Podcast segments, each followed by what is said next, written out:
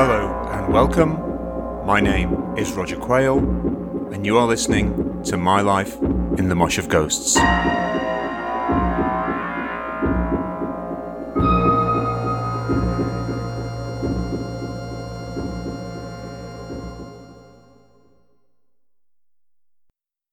Hello there, and welcome to another episode of My Life in the Mosh of Ghosts with me, Roger Quayle.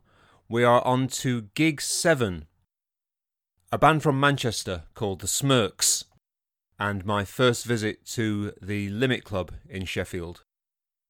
So here we go. It's gig seven, The Smirks, live at the Limit Club on West Street in Sheffield on Thursday, the twenty-seventh of July, nineteen seventy-eight. There are two yellow balls in the sky. The first one is the sun, eternal, implacable, blazing down on this gorgeous July afternoon. The second sphere is small, soft and scuffed, earthbound on a parabolic curve somewhere over my head. There's a tiny eclipse as I run backwards, limbs akimbo, racket gripped in sweating paw, flailing to reach the ball. Viner has lobbed me, and the game is lost. There is a lot of tennis played in the summer of nineteen seventy-eight, most of it to a pretty poor standard. Bored yawn rather than Bjorn Borg. None of the lads from the band, Viner, Wilmer, Langeau, has a first serve that could be described as reliable. "I've seen better service in the Wimpy," is a regular retort across the net. Nevertheless, many sunny afternoons are spent on the concrete courts of Abbeyfield Park, twenty p for an hour, in sunburnt yet pale imitation of Connors and Nastasi. So we're back in Viner's kitchen after yet another game from which he has emerged victorious. The Smirks are playing at the Limit on Thursday. Do you fancy it? The Smurfs? Are you having a laugh? No! The Smirks! Manchester band. I heard them on John Peel. It's fifty p in. All right then. I'm excited. This is my first time going to the Limit. The venue opened in March, with local clubland heroes Bittersweet on the first night. Happily, the promoters have a booking policy that pushes beyond the crushed velvet crooners who dominate the Sheffield working men's club scene, and the Limit has quickly established itself as the place for punk, new wave and rock bands and their fans. This progressive outlook is coupled with a relaxed dress code. Jeans and trainers, guaranteed to get you refused entry anywhere else, are practically a uniform here. The Limit occupies a grungy cellar at the town end of West Street, linking the city centre with the university a mile further up the road. I don't know it yet, but I'll spend an extraordinary amount of time traipsing up and down these pavements in the coming years. It's a Thursday night, outside of term time, and there are about fifty fans in.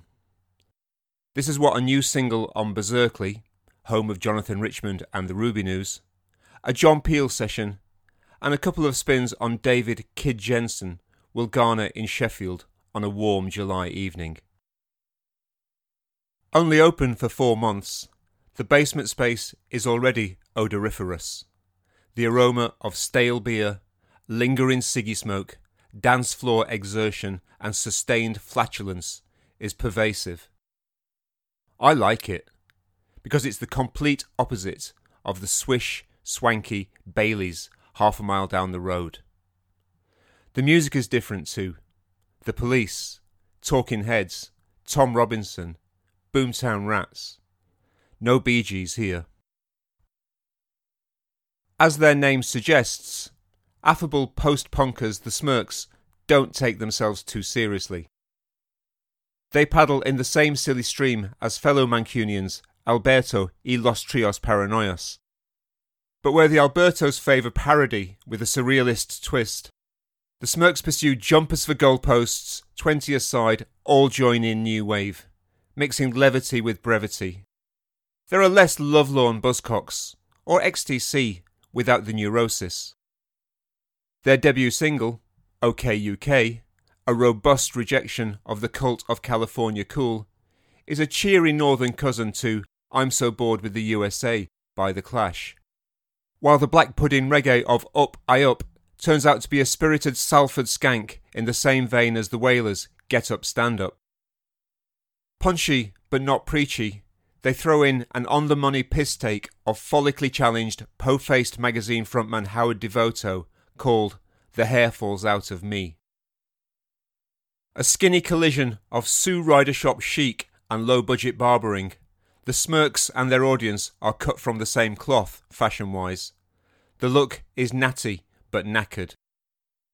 This is their sixty-fourth gig since signing to Berserkly back in March, and Viner and I can only stand and admire the confidence and chops that this kind of intense gigging gives a band. For a young pop like me, raised on a stringent diet of Beatles and Beach Boys, this concise, harmony-heavy, high-octane-fueled power pop has more fizz than a bottle of Cresta and is close to perfection. I'm seventeen, and I can't stop smirking.